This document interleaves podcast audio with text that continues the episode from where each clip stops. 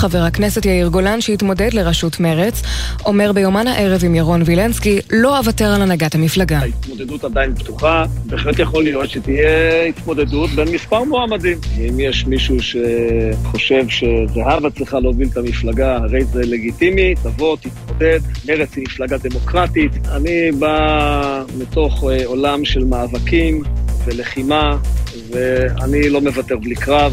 כתבנו הפוליטי ובעל סגב דיווח בשבוע שעבר על יוזמה גוברת במפלגה שתקרא למתמודדים אחרים להסיר את מועמדותם לצורך בחירה בזהבה גלאון. בימים הקרובים צפויים להתגבר על לחצים בנושא, במקביל לאפשרות שחברת הכנסת תמר זנדברג תודיע על הגשת מועמדות. אירוע חריג בטור דה פרנס. הקטע העשירי במרוץ שנערך בערי האלפים נעצר למשך כעשר דקות בשל מחאה של פעילים בארגון אקלים. הפעילים מהארגון הסביבתי מון בלן לבשו חולצות עליהן כתוב נותרו לנו עוד שלוש מאות תשעים ותשעה ימים, קשרו עצמם בשלשלאות וחסמו את הכביש כ-שלושים וחמישה קילומטרים מנקודת הסיום. כעבור מספר דקות המתפרעים פונו מהכביש והמרוץ חודש בהתאם לפערים שנקבעו. מזג האוויר מחר ינאה ללא שינוי ניכר בטמפרטורות. אלה החדשות שעורכת שחר שלב.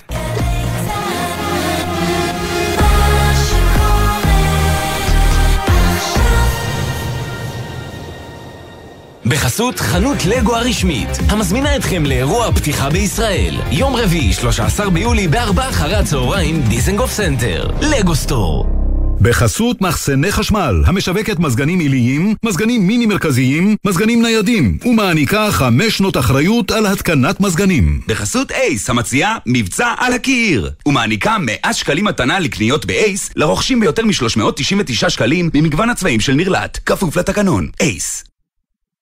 עכשיו בגלי צהל, עמית תומר וסמי פרץ, עם החיים עצמם. מה שקורה עכשיו.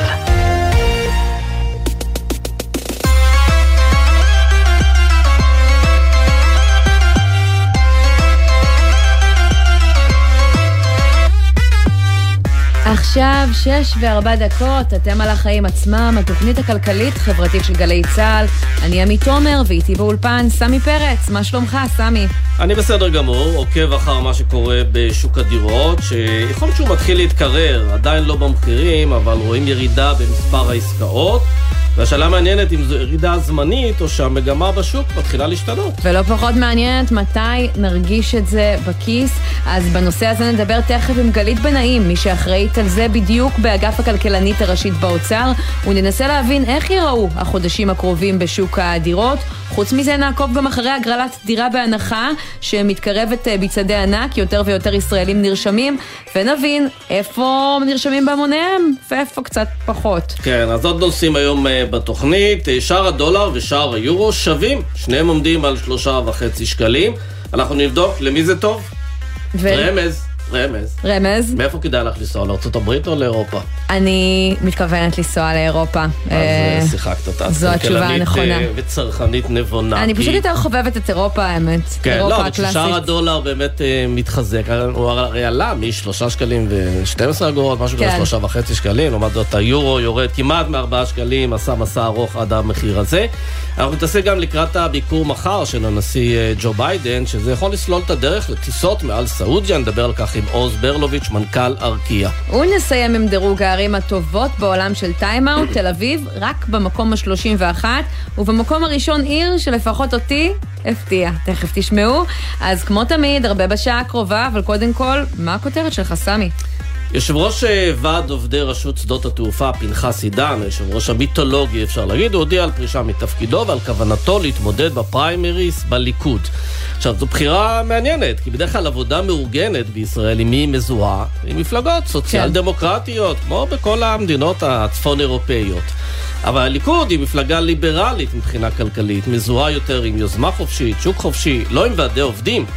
אז איך זה קורה בכל זאת? והרי פנחס עידן הוא לא יושב ראש הוועד הראשון שמגיע לליכוד. קדם לו חיים קאץ, שהיה יושב ראש ועד עובדי התעשייה האווירית. התשובה מונחת לא בתחום הסוציאל דמוקרטי או קפיטליסטי, אלא בתחומי הכוח, פוליטיקת הכוח. בפוליטיקה מחפשים כוח, ואם נצטט את חבר הכנסת מיקי זוהר, כבוד, כסף וכוח. שלושת הכפים. בדיוק. וזה הדדי. מי שרוצה להיבחר צריך מאחזי כוח, ואין פה ועד עובדים כדי להשיג את הכוח הזה מצבא של אלפי עובדים. שאלה, מי ידאג לעובדים? אז אני אומר, אל תדאגו להם, כי לפחות ברשות שדות תעופה יש להם שלטר, וגם זה כוח, ובשביל זה הם לא צריכים לא את פנחס עידן ולא אף אחד אחר. ויש להם גם נציגות יפה בליכוד, בקרב מתפקדי הליכוד, שדואגת לזה שכך או אחרת דואגים להם. אז כל קשר בין סוציאל דמוקרטיה ובין פוליטיקה בישראל, בין ועדי עובדים, מקרי בהחלט. כן, ואגב, פנחס עידן, ראיתי, הודיע שהוא מתכוון להתפטר מתפקידו כיושב ראש הוועד, אבל עוד לא ממש עושה את זה, וספק אם הוא יוותר על הכוח שלו שם כל כך מהר. למה לוותר כל כך מהר על הכוח? כן, הוא ייקח את הזמן. אז מה הכותרת שלך? האמת שהכותרת שלי גם מגיעה מנתב"ג, אבל מכיוון אחר לגמרי. הכאוס שם הוא מסיבת העיתונאים ששרת התחבורה מרב מיכאלי מכנסת לפני שעה קלה, בהם מתייחסת לטענות ברשתות החברתיות לפיהן עובד קבלן בנתב"ג זרק ובזז מזוודות. אתמול פורסם כי העובד הוא שעה, אבל כעת אומרת השרה מיכאלי לא הייתה ביזה. הביזה נובעת מבלגנים בשדות תעופה אחרים, בעיות של זרים, וכאן רק מנסים להתמודד איתם. רק אתמול לפי השרה הוחזרו מאה וחמישים מזוודות. אז קודם כל, יפה ששרת התחבורה קשובה לרכשי הציבור, ברשתות החברתיות, ויצא לשטח, לנתב"ג, לבדוק את הנושא, באמת לא ברור מאליו. אבל אם היא באמת הסתובבה בטרמינל, ולא רק הגיעה כדי להצטלם על הרקע שלו, היא כנראה ראתה את אותן המראות שעיניו קרנר שלנו מתעדת בכל ביקור בימים האחרונים בנתב"ג.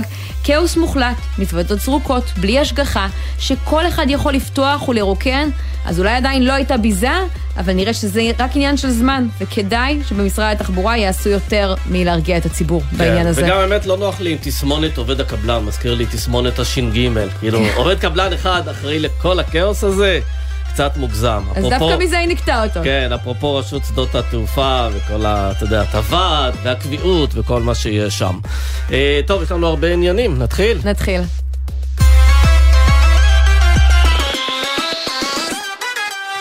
אז שוק הנדל"ן, אנחנו תמיד מדברים, האם הוא מתקרב, לא מתקרב, מחפשים כל איזה נתון ומנסים להיאחז בו, אז הנתון העכשווי, בדיוק, הנתון העכשווי זה ירידה של שישה עשר אחוז במספר העסקאות בחודש מאי, זה כבר חודש שלישי ברציפות שרואים ירידות מחירים, וצריך לבדוק מה זה אומר, אז אנחנו נעשה את זה עם גלית בנאים, ערב טוב.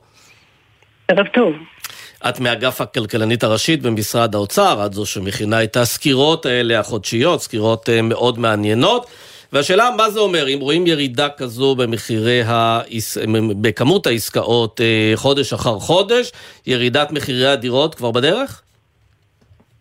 מוקדם להתנבר זה, אבל בדרך כלל מה שאנחנו רואים בסדרות איטיות, זה כאשר יש עלייה, כמו שהיה עד השנה, עד לפני חצי שנה, של עלייה מאוד חדה במספר העסקאות, זה במקביל יש עלייה מהירה חדה במחירי הדירות, וזה באמת מה שראינו בשנה האחרונה, עלייה של שישה עשר אחוז בחישוב שנתי. אז זה אמור לעבוד גם בכיוון השני, אבל לבוא ולהגיד מתי, באיזה חודש בדיוק זה יתחיל, יש קשיחות מחירים כלפי מטה, לא מהר מאוד הירידה מחלחלת לשוק, אבל ככל שהתהליך הזה נמשך, ואנחנו רואים באמת התעצמות של מגמת הירידה בעסקאות, אז סביר להניח שגם זה יבוא מתישהו לידי ביטוי גם בקצב השינוי במחירי הדירות. כן, כשאנחנו מסתכלים על הפילוח, אנחנו רואים שבאמת משקיעים מתרחקים מרכישת דירות, שם הירידה יותר דרמטית, בעוד שבקרב זוגות, זוגות צעירים, דווקא הביקוש נשאר דומה. מה אנחנו לומדים מזה שהזוגות הצעירים לא מאמינים למאמצים של הממשלה, שהיא עומדת להוריד את מחירי הדיור, כי אנחנו שומעים הבטחות כאלה, אבל נראה שהציבור לא ממש מאמין להם, שופטים לפי איך שמצביעים ברגליים.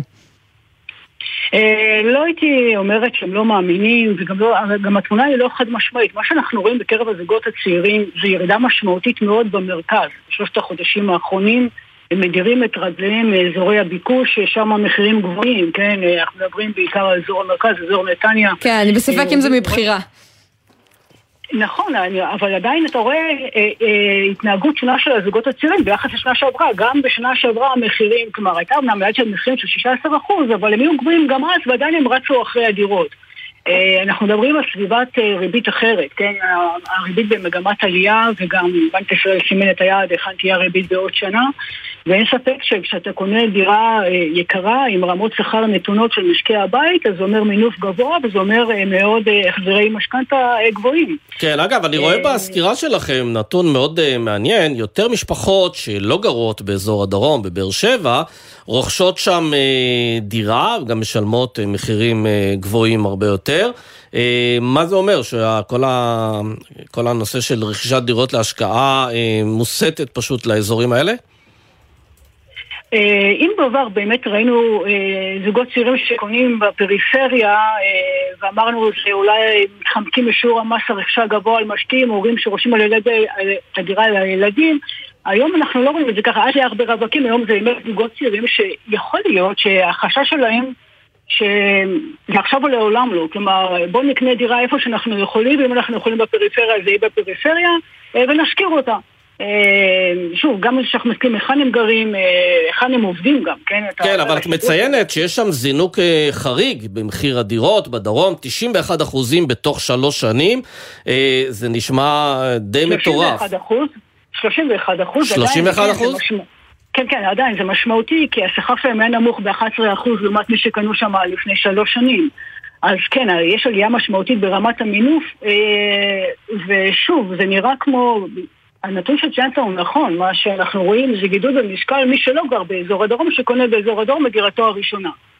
אנחנו נחשוב שזה באמת להשכרה, ואולי זה באמת החשש, שיש את התיאוריה שאומרת שכאשר מחירי הדירות עולים בשיעור גבוה, יש את החשש שהדירה תברח לך. Mm. ודווקא אלה בעלי השכר הנמוך יותר, הם אלה שיותר חוששים. כלומר, הוא הולך נאחז, אומר, אני אקנה דירה איפה שזה לא יהיה, אם מחירי הדירות ימשיך לעלות, לפחות יש לי נכס שצמוד למחירי הדירות. כן. השאלה אם באמת זה ימשיך המגמה, ושוב, אנחנו אה, חושבים שיש הרבה סימנים שזה לא, לא יימשך, כן? אז אם אנחנו מסתכלים באמת קדימה, מאז שנתוני חודש מאי, עליהם אתם מבססים את הדוח, עבר בכנסת חוק המחר, שמצד אחד נותן יותר הטבות בעצם לרוכשי הדירות, בעיקר לרוכשי הדירות הצעירים, ומצד שני גרם לקבלנים להגיד, אנחנו נעלה את המחירים מראש. קודם כל, האם אתם צופים שזה יעלה ביקושים, העובדה שהכוח עובר לידיים של הרוכש, ודבר שני, האם זה לא יעלה גם את המחירים, ובעצם יגרום לכל המגמה החיובית הזאת להיאבד? מקבלים יכולים להעלות את המחירי המחירון שלהם. המחיר של שיווי משקל זה כמה ביקוש שמפגשו באותו מחיר. בהינתן ריבית שהיא עולה, כן, ואנחנו גם, יש גם כל מיני אינדיקציות להתקררות בכלל גם בהיבטים אחרים. כלומר, אם אתה מסתכל זוג צעיר שחושב על דירתו הראשונה, גם אם הקבלן יעלה את המחיר, זה לא אומר שהמחיר יעלה אם הוא יחווה ירידה בביקושים. וזה מה שאנחנו רואים במחירי דירות חדשות. גם ביד שנייה, אבל גם אצל הקבלנים, רואים ירידה מאוד משמעותית במחירת הדירות, אז אה, הם יצטרכו אה, עדיין לייצר תזרים מזומנים, ואז השאלה היא אם בהעלאת המחירים הם יפגשו תזרים מזומנים שיפצה אותם על היעדר הצמדת רכיב הקרקע למדד תשומות הבנייה. אז נשמעת לי יחסית אופטימית, זה דוח שני ברציפות בעצם שמראה את אותה המגמה, אפשר לקרוא לזה כבר מגמה, לדעתך? בוא נאמר, אנחנו רואים תמונה מאוד ברורה מאז הרבעון הראשון. ברבעון הראשון השנה, בהשוואה למקביל אשתקד, ראינו בלימה בגידול במספר העסקאות, גידול שהיה מאוד משמעותי בשנה הקודמת, קצב גידול של שלושים אחוז. אז ראינו ראשית הבלימה, עכשיו אנחנו רואים את הירידה, ואנחנו רואים אותה מתעצמת, בוא נאמר, גם נתונים ראשונים שאנחנו רואים לחודש יוני, מצביעים על התעצמות בירידה במספר העסקאות, אז אנחנו לא חושבים שזה הולך להשתנות שוב, כי אנחנו גם רואים מה קורה ברקע. זה קורה על רקע סביבת ריבית עולה, גם מחירי דירות שהם גבוהים כשלעצמם. כן, גלית, את עוקבת כבר הרבה מאוד שנים אחר הנושא של רוכשי הדירות להשקעה. תפתרי לנו פעם אחת ולתמיד את התעלומה. מי הם רוכשי הדירות להשקעה? הייטקיסטים, עובדי מגזר ציבורי, עובדי בנקים? למי יש בולטות שם בקרב הרוכשים? אפשר לחלק את זה לכמה תקופות, אבל אם נעשה זה ככה מבט יותר מלמעלה, אז ביחס לשיעור של אותו מגזר בשוק העבודה, אז רואים משקל גבוה של עובדי מגזר ציבורי, רואים גם משקל גבוה יחסית של עובדי הבנקים, בניגוד לכל התפיסה שאומרת זה הכסף של ההייטק שמריץ את שוק הנדל"ן, אז לא, משקל המשקיעים, משקל ההייטקיסט בקרב המשקיעים הוא בדיוק כמו משקלם בשוק העבודה. אנחנו דרך אגב רואים טיפה משקל עודף ביחס דירתו הראשונה, וזה די טבעי. כלומר, האנשים שיש להם ביטחון תעסוקתי מאוד גבוה, עובדי בנקים, עובדי מגזר ציבורי, הם האנשים שמוכנים לרכוש עוד דירה להשקעה ולהתחייב לטווח ארוך. קל להם יותר לעשות את זה. אפשר לומר. כן, ואני רואה גם שבקרב רוכשי דירות להשקעה יש גם קרנות ריט, הן בעצם קרנות שעוסקות בהשקעות, הן רוצות בעצם את הדירות האלה כדי לייצר דיור מוסדר בהיקפים גדולים?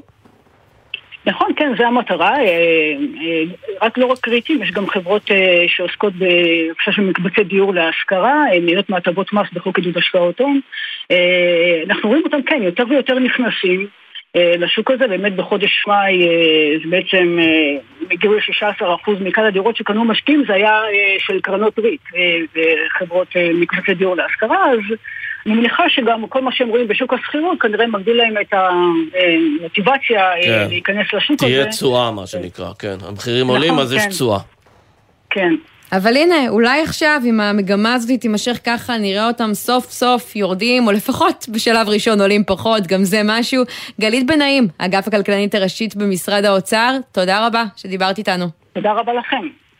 ובאותו עניין, בזמן שאנחנו ככה רואים באמת את הגדלת ההיצע ואת ירידת הביקושים ביחס לזה, אנחנו בעיצומה של עוד הגרלה, הגרלת מחיר למטרה, דירה בהנחה, שבימים אלו מסתיימת ההרשמה עליה.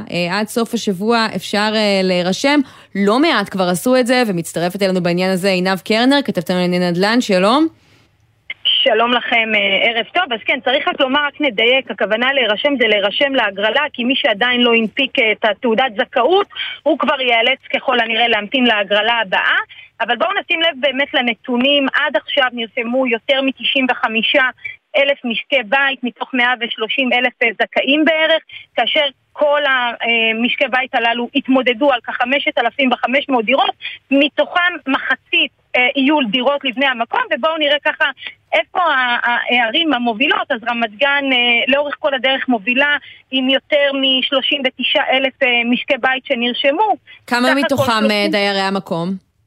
אז מתוך שלוש מאות ארבעים ותשע דירות שתהיינה בהגרלה הזו, אז מאה ארבעים וחמש דירות הם לבני המקום, אפשר לראות אחריה את ראש העין. וסיכויים שבני המקום באמת יותר גבוהים באזור מבוקש כמו רמת גן, כלומר כמה מאלה שנרשמו הם באמת בני המקום? תראו, כשהם אומרים, אנחנו אין לנו את הנתון הזה, אבל ממה שהם הגדירו בני המקום זה מי שגר ברמת גן והוא תושב העיר, אני חושבת שאין עם זה הרבה משחקים, זאת אומרת מי שהוא לא תושב במקום לא יכול להירשם להגרלה הזו, ולפי הנתונים פה זה מאה ארבעים וחמש, שזה קצת פחות ממחצית ממספר הדירות. אנחנו נמשיך עם ראש העין, שלושים וארבעה אלף נרשמים, על ארבע מאות שלושים ותשע דירות, מתוכם שליש מהן לבני המקום, כ-מאה וחמישים דירות. כן, עינב, אגב, אני שומע מאנשים, גם שזכו, שמצד אחד הודיעו להם שהם זכו, מצד שני, אה, מהרגע שהודיעו להם, אף אחד לא יצר איתם קשר, הם לא יודעים מתי מתחיל העסק הזה לצאת לדרך, מתי הם יקנו דירה, אה, חסרים, חסר המון מידע, כלומר, בסדר, זוכים זה על הכיפק, אבל... שומי דמני. אני יכולה להרגיע אותך ואת הרוכשים החדשים, שאתה יודע, אולי זה נחמה כזו, אבל גם מי שקנה במחיר למשתכן, חלקם, שזכה במחיר למשתכן, חלקם עדיין לא התחילו לבנות. יותר צרת רבים בנקודה... מנחמה. בדיוק, אתה נוגע פה בנקודה מאוד מעניינת, כי קודם כל אין היתרי בנייה לכל הפרויקטים שמשתתפים בהגרלה הנוכחית וגם להגרלה הקודמת, וכרגע במצב הנוכחי זה יכול לקחת גם שנה ושנתיים עד בכלל שיתחילו אה, להעיץ משהו, אז כל אלה שזכו, הם, אגב, הם גם עדיין לא יודעים, הם זכו בהגרלה, כן. בואו נחכה שיודיעו להם. אז עינב לסיום, אמרנו מי בראש ה... צריך להודיע להם פשוט, זכיתם, אבל עדיין תחפשו לעצמכם פתרון דיור לחמש שנים הקרובות. כן, אז אמרנו מי בראש הרשימה, מי בתחתית הרשימה, הרי אם המבוקשות פחות ומה הסיכויים לזכות בהם? אז בתחתית הרשימה אנחנו יכולים לראות נגיד את מצפה רמון עם חמש מאות שלושים ותשע נרשמים, יש לנו גם את הרע, דווקא האזורים הדרומיים שבאמת יכולים להיות מינוף גם מבחינת השקעה בדירות, אז שם פחות, ואנחנו רואים את זה כמו בהגרלה הקודמת, שאנשים הולכים לערים המרכזיות, שההסתברות לזכות שם בדירה היא מאוד קלושה, אבל עדיין אנשים הולכים עם האזורים המרכזיים, עוד בין הערים הפחות מובילות, נצרת, בית שאן, יש לנו פה דיר חנה, ערבה, שהיא ממש בתחתית הרשימה, עם רק מאתיים וארבע עשרה משקי בית שנרשמו, כן. ונאמר שמי שעדיין לא נרשם להגרלה ויש לו זכאות, יכול לעשות את זה עד יום ראשון הקרוב, ב-שבעה עשר ביולי בחצות, זה בהחלט הקריאה האחרונה לאותם אלה שלא נרשמו. אז עינב, את תמשיכי לעקוב עד לסגירת ההרשמה, גם אחריה כמובן. תודה רבה.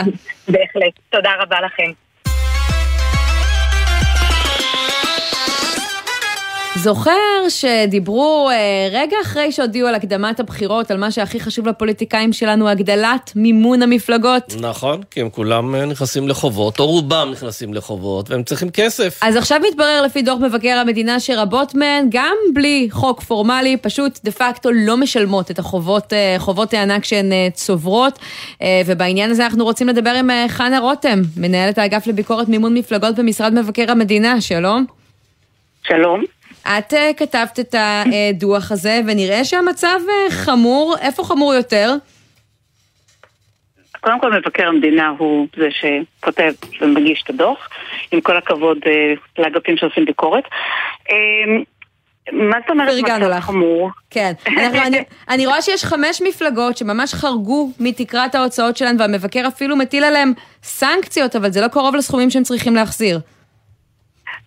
אני חושבת שיש פה קצת בלבול במושגים. מבקר המדינה עושה ביקורת, הוא מתייחס לכל מיני אה, היבטים שהוא צריך לבחון. תקרת הוצאות זה בעצם הסכום שמפלגה מותר לה להוציא בתקופה מסוימת או בתקופת בחירות. שתי מפלגות חרגו מהתקרות האלה, אה, התקווה חדשה ב- בימינה, והם אכן נקנסו על עצם החריגה. המבקר, אגב, לא קונה באמת בסכומים מקסימליים, אבל הוא מתחשב בנסיבות. תני לנו את הסכומים, כשאת אומרת חריגה, על כמה אנחנו מדברים, זה לא כסף קטן. כן, זהו, תקווה חדשה, אתם מדברים על חריגה של שלושה עשר מיליון שקל, והכנס הוא מאתיים וחמישים אלף שקל בלבד, אז אולי שווה לחרוג, לא? שוב, צריך להתחשב ולראות מה נסיבות החריגה. במקרה שלהם, וזאת הטענה שהם העלו, היה פער בין התחזיות שלהם לזכייה בבחירות לבין מה שקרה בפועל. התקציב שהם בנו בזמנו התייחס לאותם סקרים. מה שקרה בפועל כולנו יודעים, ומכיוון שתקרת ההצעות מחושבת על הזכייה בפועל, מספר מנדטים שהמפלגה מקבלת בבחירות, זה הפער. כלומר, רק בואי נסביר למאזין, אם אני עכשיו מקימה מפלגה, בעיקר מפלגה חדשה, כלומר, אני לא, אין לי איזה ידיעה כמה הייתי פופולרית קודם, כמה מנדטים קיבלתי, אני יודע כמה כסף מימון אני אקבל רק אחרי שידע את התוצאה, אבל בינתיים הוציא כסף. זה נכון. מפלגות חדשות נמצאות בסוג של מלכות בעניין הזה. אבל מפלגת ימינה למשל, הסיפור אצלה הוא אחר, כי היא כבר רצה לכנסת קודם. היא הייתה בכנסת קודם, וכן, יצא שיש להם, כן, הם הוציאו יותר ממה שהיה מותר להם להוציא על פי חישוב של אותה תקרת הוצאות. וגם שם הקנס עוד יותר מינורי, חמישים אלף שקלים בלבד. הקנס הוא חמישים אלף שקלים, כן, אבל כן. למה? למה לא לעשות משהו שיותר ירתיע את המפלגות אם אנחנו רואים שזה חוזר על עצמו? תראי, אם את מסתכלת על ההתנהלות של המפלגות לאורך זמן ולאורך שנים, את לא רואה באמת חריגות כל כך גדולות ומשמעותיות. ההרתעה קיימת, גם עצם הדיון הציבורי בדבר הזה הוא חלק מההרתעה, לאו דווקא שלילת המימון, שיכולה להכניס אותם לחובות נוספים. אני לא בטוחה שזאת המטרה דווקא. כן, אגב, אפרופו ימינה, שזו מפלגה שאולי עשויה להימחק בבחירות הבאות, אנחנו רואים שלמשל, אתם, אתם מתארים שם חובות של שתי מפלגות שכבר לא קיימות, כולנו של כחלון, שלא החזיר על המדינה משהו כמו כמעט שישה מיליון שקלים, וטלם של בוגי יעלון, שלא השיב על האוצר, ארבע נקודה שישה מיליון שקלים. אז מה קורה בחובות האלה? למה, כאילו, מה זה אומר? הלך הכסף? שנייה, בוא נעשה רגע סדר גם בנושא הזה של מפלגות שלא קיימות יותר. חלק מהמפלגות שלא מתקיימות יותר לקחו הלוואות מאוצר המדינה, והיתרות האלה של הלוואות שנותרו אחרי שהמפלגות האלה בעצם נעלמו מה, מהמפה הפוליטית שלנו, הם אלה, הם החובות העבודים. שם במקרה הזה הלך הכסף. כן. Okay. מפלגות כמו אה, כולנו, תלם, אה, התנועה, אה, להם יש אה, עודפים.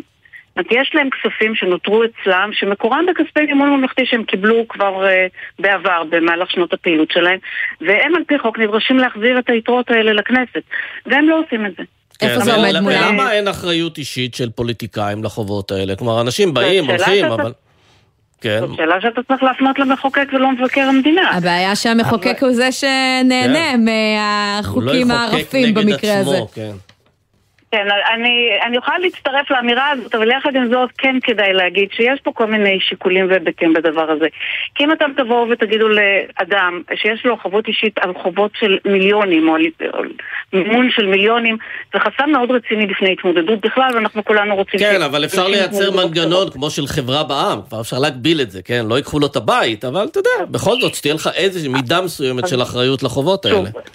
הדבר הזה אכן מחייב דיון ציבורי, כמו גם הרעיון שעלה ל... לקבל ערבויות או ביטחונות כנגד הלוואות, שגם פה זה יוצר איזשהו קשר בין מי שנותן את הערבות למחוקק. כן. אגב, את לא פרשנית פה... פוליטית, אבל כשרואים באמת שתקווה חדשה היא המפלגה שחייבת הכי הרבה כסף, יש לה את ההפסד הכי גדול, זה מסביר את הריצה שלה למיזוג עם כחול לבן, לפני ש... אתה יודע, כדי שיהיה לה מאיפה לממן את החובות האלה. טוב, אני לא, לא מתייחסת באמת לשיקולים פוליטיים כאלה ואחרים, ואם שיקולים כספיים נכנסים לתוך זה. אנחנו רק יכולים לשקף את המצב. כן. חנה רותם, מנהלת האגף לביקורת מימון מפלגות במשרד מבקר המדינה. מישהו צריך לעשות יותר בעניין הזה, ואם זה יהיה המחוקקים שלנו, אין לי הרבה תקוות, אבל תודה רבה שלפחות הצפת את הדברים. תודה.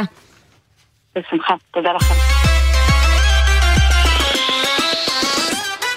מה את אומרת על הטקו בין הדולר ובין היורו? שלוש וחצי, שלוש וחצי. לגמרי, כן. לגמרי. האמת שזה די מדהים, מה שקורה, כי יש פה שני כוחות מנוגדים שבעצם אה, מתנגשים זה כן. בזה, וזה מוביל לסיטואציה האבסורדית הזאת, סיטואציה שלא קרתה כבר יותר מ-עשרים שנה. כן, ובאמת זה באמת משנה אולי את ההסתכלות שלנו גם על הייצוא הישראלי, היבוא, כלומר כל התמהיל שלנו ממדינות אחרות, אה, משתנה. אנחנו רוצים לדבר על העניין הזה עם פרופסור אשר בלס, שלום.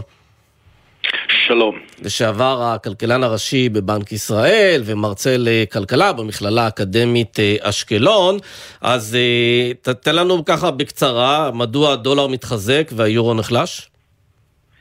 מה שקורה הוא שאירופה הרבה יותר תלויה במקורות האנרגיה, נפט, גז, מקורות נוספים, וההתייקרות העולמית השפיעה לרעה הרבה יותר על אירופה מאשר על ארצות הברית שהיא כמעט עצמאית באנרגיה. דבר נוסף, אירופה היא פשוט קרובה יותר לקרובות באוקראינה, ובתקופות כאלה יש נהירה מסוימת, אולי מילה חזקה מדי, למפלט פתוח שענייננו זה הדולר. כן, יש פה אבל מלכוד מאוד גדול של הכלכלה האירופאית, כי בעצם מתמודדים גם עם אינפלציה, גם עם מיתון, מה שנקרא דיפלציה, גם יש להם עדיין ריבית מאוד נמוכה, יש להם חובות גדולים, איזה כלים יש להם להתמודד עם המשבר הזה ולבלום את ההיחלשות של היורו?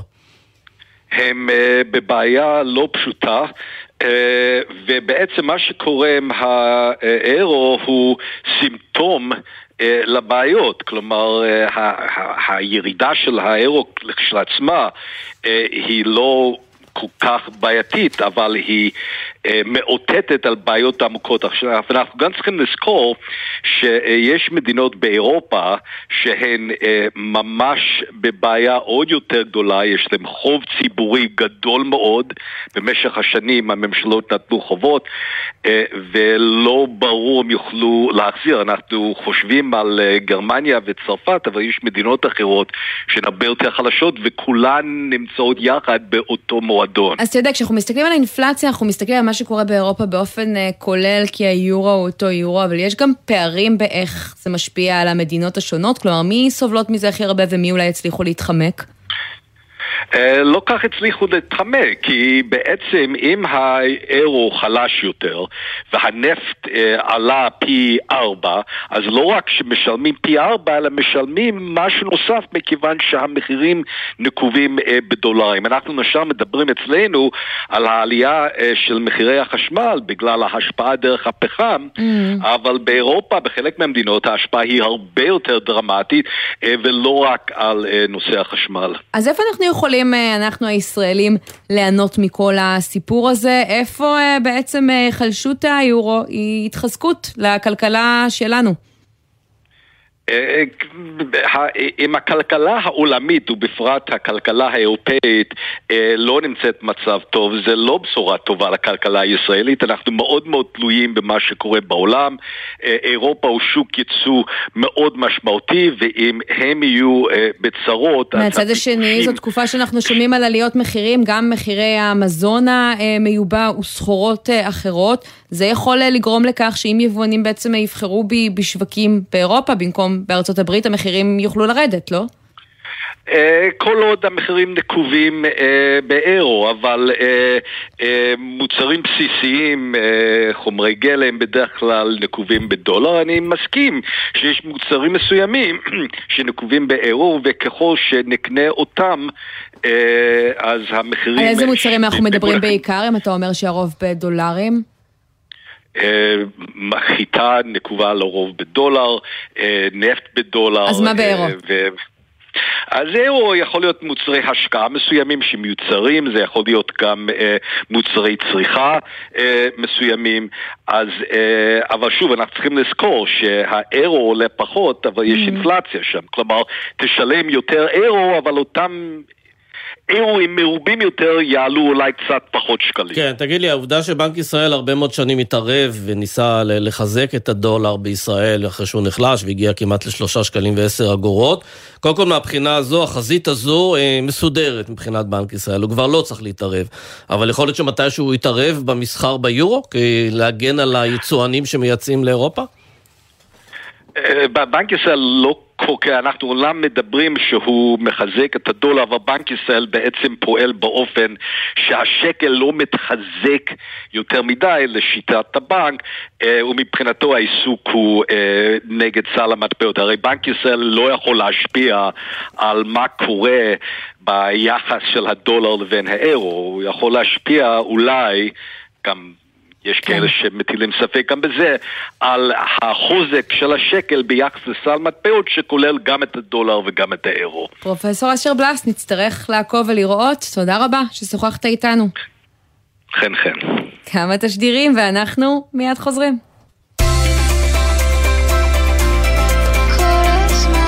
גלי צהל, יותר מ-שבעים שנות שידור ציבורי.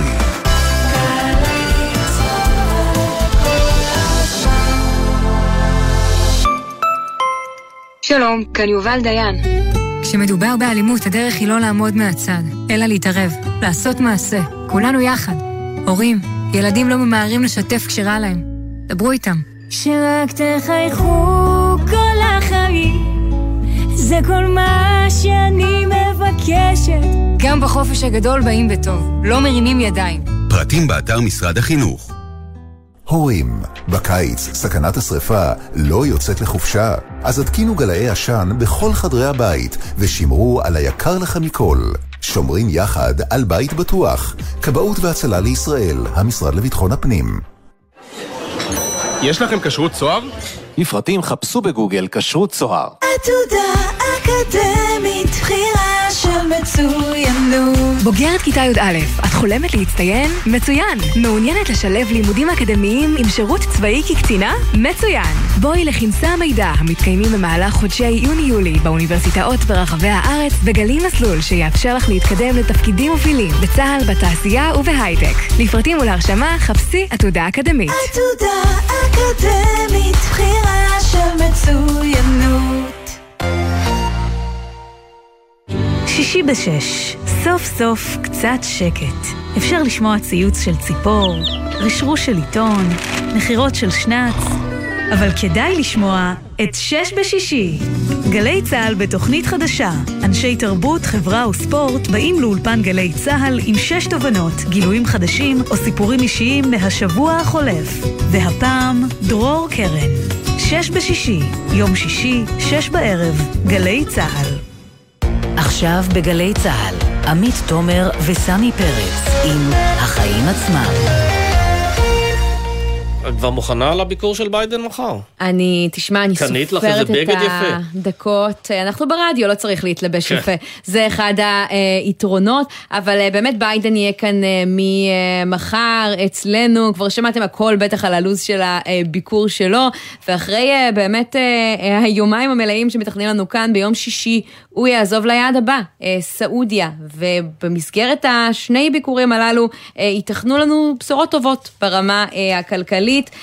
הצעד שביידן ככל הנראה ינסה לקדם זה אישור סעודי לחברות תעופה ישראליות לטוס מעל סעודיה בדרכן למזרח, מה שיכול להוזיל ולקצר לנו את הדרך ליעדים רבים בחול. למזרח, להודו, ומי שכבר אולי מתכונן לאפשרות הזאת, זה עוז ברלוביץ', מנכ"ל ארקיע, שלום. היי, ערב טוב. מה הסיכוי שעוד שבוע נתבשר על זה לדעתך, והאם אתם כבר נערכים לזה ברמה העסקית? אנחנו מאוד מקווים, מאוד מצפים. אכן פתיחת השמי סעודיה, רק להזכיר, השמיים היום של סעודיה פתוחים ליעד אחד בלבד, שהוא דוביי, שמאפשרים לחברות הישראליות לטוס מעליהם, ואנחנו מאוד נשמח שנשיא ארצות הברית יביא בשורה שהסעודים גם יאפשרו למטוסים ישראלים לעבור בשטחן לעבר מדינות נוספות במזרח. תן לנו דוגמה, עוז, לעלות של טיסה כשעושים באמת קיצור דרך דרך סעודיה, וכשאין קיצור דרך, בכמה זה מייקר את הטיסה? אני אתן לכם דוגמה. היום כדי לטוס להודו, טיסה היום שאנחנו טסים בנתיב ה... הנתיב הדרומי שאנחנו יורדים למטה למפרץ תימן ואז חותכים לכיוון הודו, מעריך את הטיסה בסביבות כשעתיים, שעתיים פלוס. אוקיי, כדאי לכם, מטוסים, עיקר העלות בהפעלת טיסה הוא מחירי הדלק, מחירי המנועים, כל, כל העלות של שעת טיסה היא, היא, היא אלפי דולרים למטוס, ולכן קיצור של שעתיים יכול להשפיע על מחיר הכרטיס בסביבות של לפחות בין חמישה לשבעה אחוז ממחיר הכרטיס לצרכן. עכשיו, תסביר לנו משהו לגבי דוביי. אתה אומר, כבר תשים משם דרך סעודיה. למה משם זה מתאפשר ולמדינות אחרות לא? והאם ניסיתם לדבר, לפנות? האם אפשר לשנות את זה גם ברמה הלאומית אולי? כן, בוודאי. חלק מהסכמי אברהם, שאנחנו מאוד שמחים, שפתחו למעשה את השמיים גם לעונת החורף, לטוס לדוביי, שהוא יעד מאוד מבוקש על ידי הישראלים. חלק מהסכמי אברהם היו שהסעודים מאפשרים לטוס לחברות ישראליות בשמיים שלהם רק, ל... רק ליעדי המפרט שהם דוביי ואבו דאבי, הם לא מאפשרים לעבור משטחן למדינות אחרות. זה היה חלק מהסכמי השלום, ואנחנו שמחים כי אם לא היה, אם הסעודים לא היו נותנים למטוסים ישראלים לרוץ מעליהם לדוביי, אז לא היה אפשר להגיע. זה היה טיסה שלוקחת שתים עשרה שלוש עשרה שעות עם עיקוף שכבר לא היה בכלל כלכלי לעשות אותו לחברות התעופה. פתיחת, ה... פתיחת השמיים הסעודים, אנחנו כמובן מקווים ש שזה יתאפשר, יאפשרו לשני יעדים מאוד מבוקשים, זה תאילנד והודו, יש מספר יעדים להודו, אנחנו כבר טסים להודו, אנחנו טסים לשני יעדים. על הגדלת היצע טיסות למזרח, להודו, כן, לאוסטרליה? בוודאי, שעתיים טיסה, קודם כל טיסה היום להודו שלוקחת בסביבות השמונה שעות טיסה ישירה, היא, תה, היא תהפוך לטיסה שתקצר את הזמן בשעתיים, והפוך לטיסה של חמש, חמש וחצי שעות, זה טיסה אה, ל- ללונדון היום, הטיסה היא חמש שעות, זה, זה הפוך לזמן טיסה כמו יעד אירופאי. כן, אגב, תגיד, מה כולל הסכם כזה שאפשר לטוס מעל סעודיה? נגיד שיש תקלה, אז נוחתים שם ומקבלים שירות קרקע והכל? כן, בוודאי. אם חלילה יש תקלה למטוס, אז המטוס צריך לנחות באחד היעדים שיתאפשר, שיש לו שדה שהוא מתוכנן. אם יש תקלה, כמובן הכל מתוכנן מראש בטוב. השמיים הם בנתיבים, זה כמו כבישים, הם רק כבישים שלא נראים שבשמיים, וכל טיסה שיוצאת עכשיו ליעד, לא משנה איפה, קרוב או רחוק, טסת בנתיב מתוכנן מראש, וחלילה אם יש תקלה במטוס, הוא צריך לנחות נחיתה בגלל איזה מצב רפואי של נוסע כזה או אחר, אז כמובן המדינה הזאת צריך לאפשר למטוס לנחות בשטחה ולטפל ולפות את כל הסידורים הנדרשים. כן. אבל זה, זה באמת צורה, רק, אני רק רוצה להזכיר ש... על מנת להגיע למזרח, להודו ולטיילנד, נצטרך גם להגיע להסכם עם עוד מדינה, כי שתי מדינות גובלות אחרי הגבול הסעודי, שזה אומן וזה תימן. אני מניח שעם תימן לא נגיע להסכם מעבר בשטחה בזמן הקרוב, ונצטרך גם להגיע להסכם עם אומן. בעבר היו יחסים עם אומן, בין מדינת ישראל לאומן, ואני מאמין שגם העניין הזה ייפטר. עיקר כרגע העניין ונגיד הדרמה סביב זה, זה סעודיה כמובן שתאפשר, זה, זה באמת יהווה איזושהי פריצת דרך בטיסות הישראליות למזרח רחוק, יקצר את הטיסה. כן, ובתקופה שבה מחירי הטיסות כל כך יקרים זה באמת דבר נכון, נחוץ. נכון, ומחירי הדלק עכשיו... כן, המחירי הדלק עכשיו מאוד גבוהים, ולכן כל שעה טיסה היא, היא באמת הוריד את מחיר הכרטיס בעשרות דולרים, וזה גם הנוחות, טיסה למזרח היום, שהיא, טיסה לבנקוק היום, שהיא בסביבות אחת עשרה שתים עשרה שעות, זה לא באמת נתיב, תהיה בסביבות תשע עשר שעות, שזה באמת, באמת כן. קיצור דרמטי רוצה... גם בנוחות הטיסה.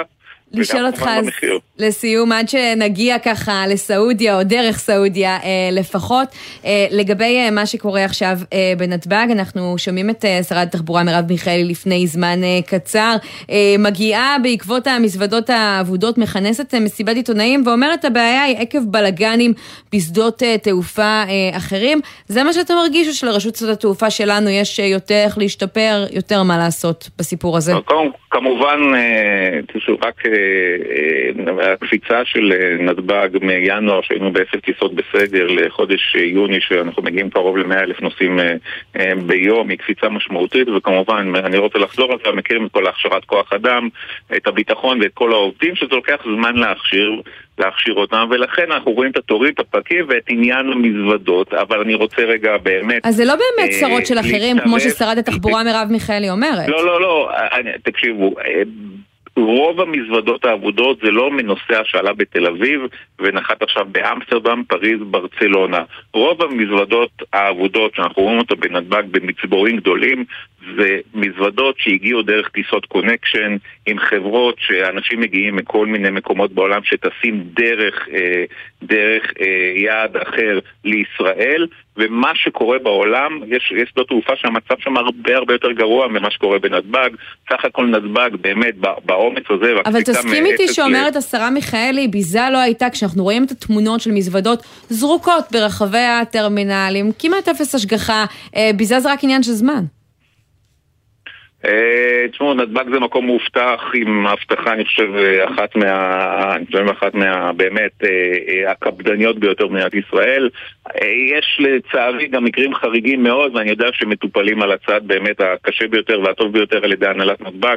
אנחנו בקשר, ואני רוצה עוד פעם להדגיש, רוב הנושאים, לנושאים לצערי, יש איזשהו פחד היום שהם באים לשדה והם רוצים לקחת איתם את הטרולי, וזה גם גורם לחוסר דוחות, וגם אני צריך להדגיש שלא כל, במטוס נוסעים, אם כל נוסע יביא איתו טרולי, אין מקום בתא הנוסעים להכניס את כל המזוודות שכל נוסע יביא. כן, עוד שאלה אחרונה לסיום, בעניין טורקיה, הזרת המסע לשם בוטלה, ראינו באמת סביב הסיפור הזה שיתוף פעולה ישראלית-טורקי והתקרבות משמעותית, אתם כבר נערכים לחידוש הטיסות לטורקיה, אתה צופה שיהיה ביקוש גדול פה, או שהישראלים נבלו? בוודאי, טורקיה הוא מהיעדים, בוא נגיד מחמשת היעדים המבוקשים ביותר על ידי הישראלים, בעיקר בעונת הקיץ וגם בעונת החורף. אני רק רוצה להזכיר שעד לפני בערך עשר שנים החברות הישראליות טסו והרבה לטורקיה למספר יעדים, ארקיע טסה בעבר לאיסטנבול, לדלמן, לאנטליה, עם באמת ביקושי טיל. לצערנו בשנים האחרונות החברות הישראליות נמנעו מלטוס לטורקיה, וזה באמת הולך להיות מהלך דרמטי לחברות הישראליות ש... כן. חרו, אני אזכיר לכם שהחברות הטורקיות היום טסים עשרות פעמים ביום מאיסטנבול ויעדים נוספים מטורקיה לישראל, ובאמת גם, גם הנושאים שרוצים לבחור בחברה ישראלית, שתמיד אני ממליץ על זה, יוכלו ליהנות מחברה ישראלית. והתחרות היא תמיד מבורכת. המבוקשים בישראל. כן. בהחלט. אוז ברלוביץ', מנכ"ל ארקיע. תודה רבה. תודה וערב טוב לכם. ביי.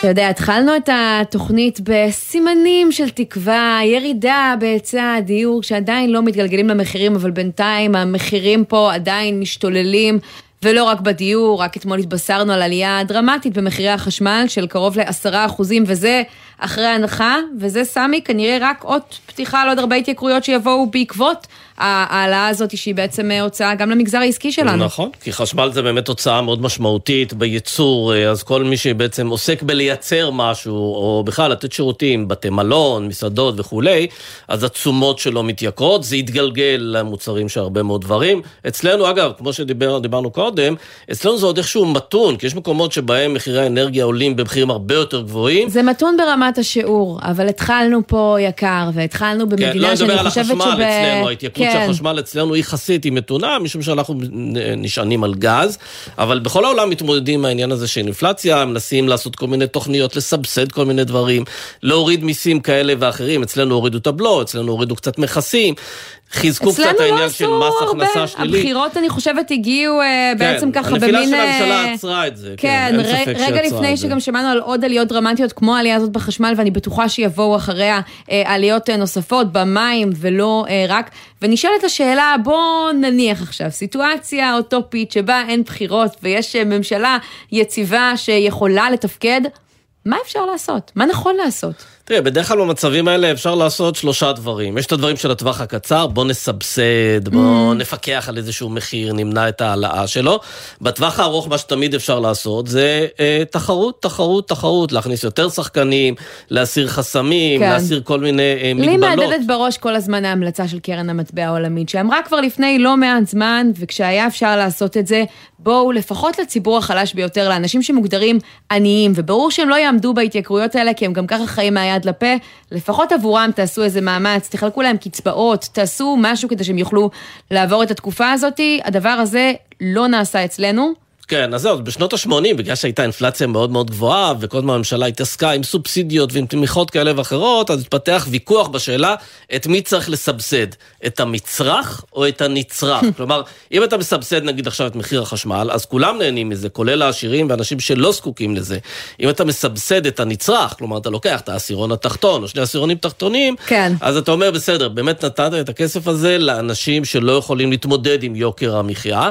בשני המקרים מדובר להכניס יותר כסף לכיסים, שהכסף הזה מיד מתגלגל לשוק, והרבה פעמים הוא לא מביא להקטנת ביקושים, שזה אחד הדברים שגם כן מורידים מחירים. בצרפת החליטו בכל זאת לנסות את הפתרון הזה בהשקעה של לא פחות מ-עשרים מיליארד אירו, וכדי להבין איך מתמודדים עם הבעיה הזאת של עליות המחירים שם, אנחנו רוצים לפנות לגבריאל אדינזון, מעמק הלואר, שלום. שלום, שלום. אז אתה מצטרף אלינו מרחוק, מצרפת. ספר לנו קודם כל עד כמה המחיה התייקרה אצלכם, ועד כמה זה משמעותי ביחס להכנסה. זה, זה, זה מאוד משמעותי, בעיקר בגלל שאין אינפלציה. אנחנו לא זוכרים כזה דבר אינפלציה. כבר שלושים שנה או ארבעים או חמישים שנה אין אינפלציה בצרפת. ועכשיו המדד כבר עולה ל-שישה אחוזים וחצי אצלכם. זהו, אבל אין שום דבר שמפצה אותנו, כן? כאילו, אנחנו, אנחנו רק סובלים מהאינפלציה. אין העלאות משכורות, אין... אז התוכנית הכלכלית... כן, כי צרפת בעצם מודיעה על הגדלת השכר, על הגדלת הפנסיות, על חלוקת קופוני מזון, על הגבלת העלאת השכירות לשלושה אחוזים וחצי, פיקוח על העלות מחירים, דברים שכאן אנחנו באמת יכולים... רק לחלום אה, אה, עליהם. איך קיבלת את הבשורה הזאת? באיזה תחושות? התחושה היא מעורבת, כן? התחושה היא מעורבת, כי הממשלה יכולה להכריז על העלאות שכר, אבל למעשה כל מה שהם עושים זה ממליצים לחברות להעלות שכר. כלומר, הם לא מחייבים את החברות, אבל הממשלה כמעסיקה יכולה לתת העלאות שכר לעובדים שלה. כמובן, כמובן, כמובן. הממשלה, אבל לצערי, אני לא עובד בשביל הממשלה, או לצערי, או לא לצערי. אז, אז, אז בשבילי, כאילו, בסדר, אתם ממליצים. המעסיק שלי לא חושב שהוא יהיה מעוניין בעלת... תגיד לי, ואיך הדיון הציבורי שם באמת בצרפת בנושא הזה של לסבסד את החלשים ביותר? זה לא יוצר מתחים חברתיים, או שהצרפתים מתגלים כסוציאליסטים? צרפת מדינה מאוד מאוד מאוד סוציאליסטית, עד, עד העצם. אז, אז כל הרעיון של לסבסד את העניים בעיקר, או, או את השכבות החלשות, כי קשה, להג... קשה באמת להגיד, להגיד שיש צרפתים עניים באמת, mm-hmm. זה, זה דבר קליט מאוד, כאילו, אה, בסדר. אפילו... היום, כאילו, האופוזיציה היא שמאל קיצוני וימין קיצוני. ושניהם לגמרי, לגמרי פופוליסטים, לגמרי בתוכניות שלהם. כן. כלומר, התוכניות הרגישות לכם גם פופוליסטיות, למרות שאתם לכאורה נהנים ממנה. כן, זה פופוליסטי, אין מה, זה לא ממש פופוליסטי. זה קצת הולך נגד הליברליות ששלטה פה בלי שום מי למצמץ ב-חמש עשרה שנה האחרונות. אז זה הלך הרוח ברחוב הצרפתי? כלומר, לא כולם מקבלים את הבשורה הזאת בהתרגשות? מהר מאוד התחלתם לחפש את החורים? לא, לא, מה פתאום? מה, צרפתי שמבסוט מהממשלה, זה עוד לא המציאו כזה דבר. אני חושבת שגם ישראלים, רובם. לא משנה מהממשלה. ואם ישראלי וצרפתי אז בכלל, כן, אבל תגיד לי, הממשלה באמת יכולה לכפות על בעלי דירות, לא לעלות את שכר הדירה בשיעור של יותר משלושה וחצי אחוזים? איך עושים את זה? בחקיקה? כן, כן, כן, כן, כן, כן, בחקיקה. בחקיקה ו... ואם מישהו מנסה, אז פשוט הדייר הולך ומתלונן, ומקבל כנס, והמחיר יורד חזרה. אז כן. כן, וגם כשאני מסתכלת על המוצרים הסמליים ביותר, הזיזו לכם את הגבינה, הזיזו לכם את הבגט, שינו שם את תגי המחיר דרמטית. לא, לא הייתי אומר דרמטית, לא הייתי אומר דרמטי, כמובן, כן, המחירים עלו, המחירים עלו, אין שום ספק. אבל זה... אלה עליות מתנות יחסית. אני רואה שאתה אומרת, הקירנים שלנו, העגלה בסופר שלי עלתה מאה יורו, והיום אני קונה ב-מאה ושלושים יורו את אותם המוצרים, זאת לא התאמות משמעותית? לא, כי זה הלך לאט. לא, לא, כאילו לא הרגשנו את זה, כי זה לא הלך מיום למחרת, מ-מאה ל-מאה ושלושים. זה היה מ-מאה ל-מאה ושלוש, ל-מאה ושבע, בסוף השנה, מאה ושלושים. הדבר המעניין זה שהצעדים האלה מלמדים שהם תושטשו ההבדלים בין פוליטיקה של שמאל, פוליטיקה של ימין, כשיש מצוקה ויש ציצה חברתית, כולם פוחדים מהציסה הזו באותה מידה. לגמרי, לגמרי. כל הרעיון של שמאל וימין כלכלי עבר מיקסה בצרפת, כן? זה התחיל, אני, אני הייתי אומר שזה התחיל מהסוציאליסטים שהעלו את המיסים בצורה כזאת שזה הוריד אותם, זה הוריד את הולנד, וזה הוריד אותם לאפס. אז, וגם ש, שמקרון רצה לשים מס על דיזל, אז קיבלנו את האפודים הצהובים. כן. אוקיי. אז, אז, אז זהו, אז פתאום כולם מאוחדים, כן? עדיין גבריאל, אני מניחה שהרבה יותר זול מבארץ, אה? כן. עדיף להיות בעמק הלואר. לא הייתי אומר מאוד זול, לא הייתי אומר שאנחנו הרבה יותר זולים מארץ. אבל בדברים מסוימים, כן, כמובן דיור, אנחנו רק לא נגיע למחירים של הוליווד או ישראל, כן? ברור, כן, הוליווד או ישראל, בשורה אחת נראה לי שזה מסכם את כל הסיפור. גבריאל אדינזון, עמק הלואר, תודה רבה שדיברת איתנו משם. להתראות.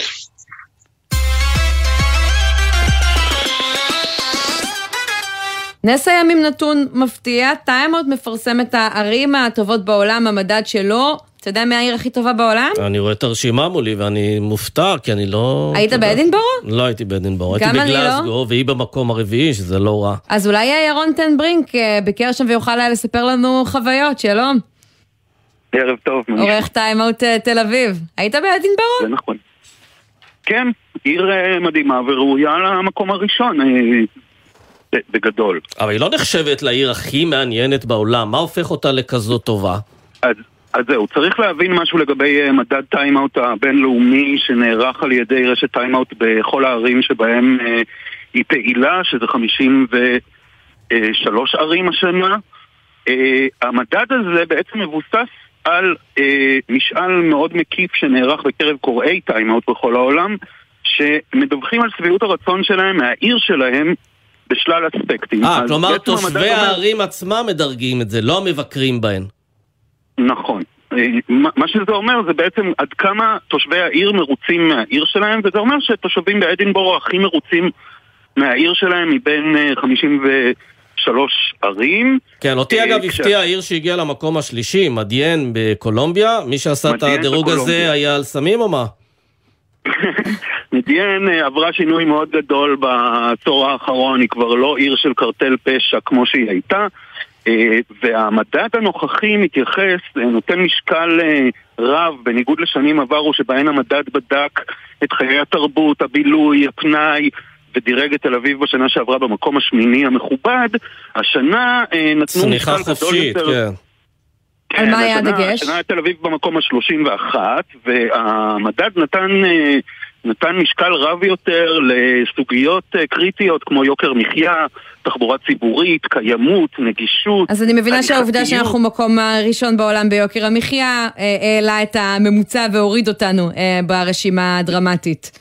כן, בעצם כל הבעיות של תל אביב, מתחבורה ועד יוקר המחיה, הפכו השנה לכבדות משקל במדד הבינלאומי. תספר לנו לסיום למה החלטתם לשנות את הקריטריונים, זה אולי יותר חשוב מבילויים? כמה כסף אנחנו מוציאים בסוף לאנשים בימים כאלה? אני לא, לא מכיר את השיקולים של עורכי טיימאוט לונדון שאחראים על המשאל הבינלאומי, אבל אני כן יכול להגיד שבהרבה ערים בעולם, אחרי משבר הקורונה שנמשך שנתיים, הסוגיות האלה הופכות להיות יותר ויותר משמעותיות, לא פחות חשובות מ... פן ותרבות וכל מה שאנחנו אוהבים לדבר. ובצדק. בהחלט. ירון טן ברינק, עורך טיימאוט תל אביב, תודה רבה ששוחחת איתנו על המדד המעניין הזה שלכם. נגיד תודה גם לעורך שלנו, בן עצר, להסאל פלד, לתומר ברקאי ומעיין קלמנסון שהפיקו. על הביצוע הטכני היה אורי ריב, עורכת הדיגיטל היא יולי אמיר, ומיד אחרינו תהיה פה נורית קנטי עם שלוש מאות שישים ביום. אני הייתי עמית תומר, סמי פרץ, תודה רבה. תודה עמית, אנחנו נפגש בשבוע הבא. כן, מחר ביידן מגיע לישראל ויהיה כאן משדר מיוחד. ביידן לא יהיה כאן, אבל נורית קנטי כן. אנחנו נחזור ביום ראשון. תבואו, ביי ביי.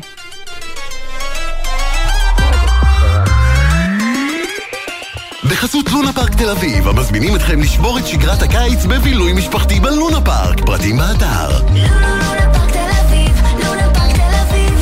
בחסות מחסני חשמל, המציעה מבצע על כל מזגני הווי-פיי החכמים, וגם חמש שנות אחריות מלאה על ההתקנה לכל המזגנים. בחסות אוטו דיפו, המציעה מצברי שנאפ לרכב כולל התקנה חינם עד תשע בערב, כי קשה להניע את היום אחרי שהרכב לא מתניע בחנייה. אוטו דיפו. גלי צהל, יותר מ-שבעים שנות שידור ציבורי.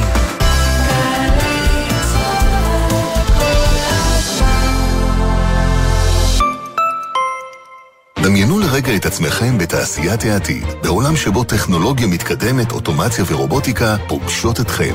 תעשיינים ותעשייניות. הרשות להשקעות מקדמת את צמיחת התעשייה הישראלית באמצעות עידוד השקעות ותמריצים, ומעניקה השנה כ-שישים מיליון שקלים להטמעת טכנולוגיית ייצור מתקדמת למפעלים בכל רחבי המדינה. בדקו את זכאותכם באתר וקחו את המפעל שלכם לקדמת התעשייה. משרד הכלכלה והתעשייה, מובילים כלכלה אנושית. קרמן בפארק, עיריית תל אביב יפו והאופרה הישראלית בהפקת הענק של הקיץ, עם המאסטרו דן אטינגר, המנצח על האופרה של ביזה, עם יותר מ-מאתיים זמרים, נגנים ורקדנים, בחגיגה צבעונית וסוערת. שמונה עשר באוגוסט, גני יהושע, תל אביב יפו. הכניסה חופשית, אל תחמיצו. אקדמיית אחווה מציגה חינוך מחוץ לכיתה ומחוץ לקופסה, יום פתוח בזום שלושה עשר ביולי. האקדמיית אחווה, לפרטים כוכבית שלוש שש שתיים שתיים. שלום, אני מיכל כהן, מנכ"לית קרן רש"י. הגיע הזמן לשנות את המשוואה. המקום שהאדם נולד בו לא צריך להשפיע על עתידו המקצועי. אתם מוזמנים להצטרף לחברות מובילות במשק שכבר יוצרות איתנו הזדמנויות שוות בחברה הישראלית. לפרטים חפשו, יחד משנים חברה. שלום, כאן הדוקטור זאב פלדמן, מנהל היחידה לנוירוכירורגיית ילדים במרכז הרפואי שיבא תל השומר. הורים, אני ממש, אבל ממש, לא רוצה להכיר אתכם, לפגוש אתכם, ואני לא רוצה לשבת ולספר לכם על פגיעת הראש של ילדיכם. אז כדי שלעולם לא נדבר, דברו אתם איתם על חשיבות הקסדה כשהם רוכבים על אופניים חשמליים או גלגינוע קורקינט חשמלי. הסבירו להם שקסדה מקטינה ב-חמישים אחוז את הסיכון לפגיעת ראש. ספרו להם שחבישת קסדה תקנית עם מחזירו היא חובה, ושניפגש רק בשמחות. עוד מידע על רכיבה בטוחה, חפשו באסק רלב"ד. מיד אחרי החדשות, נורית קנטי.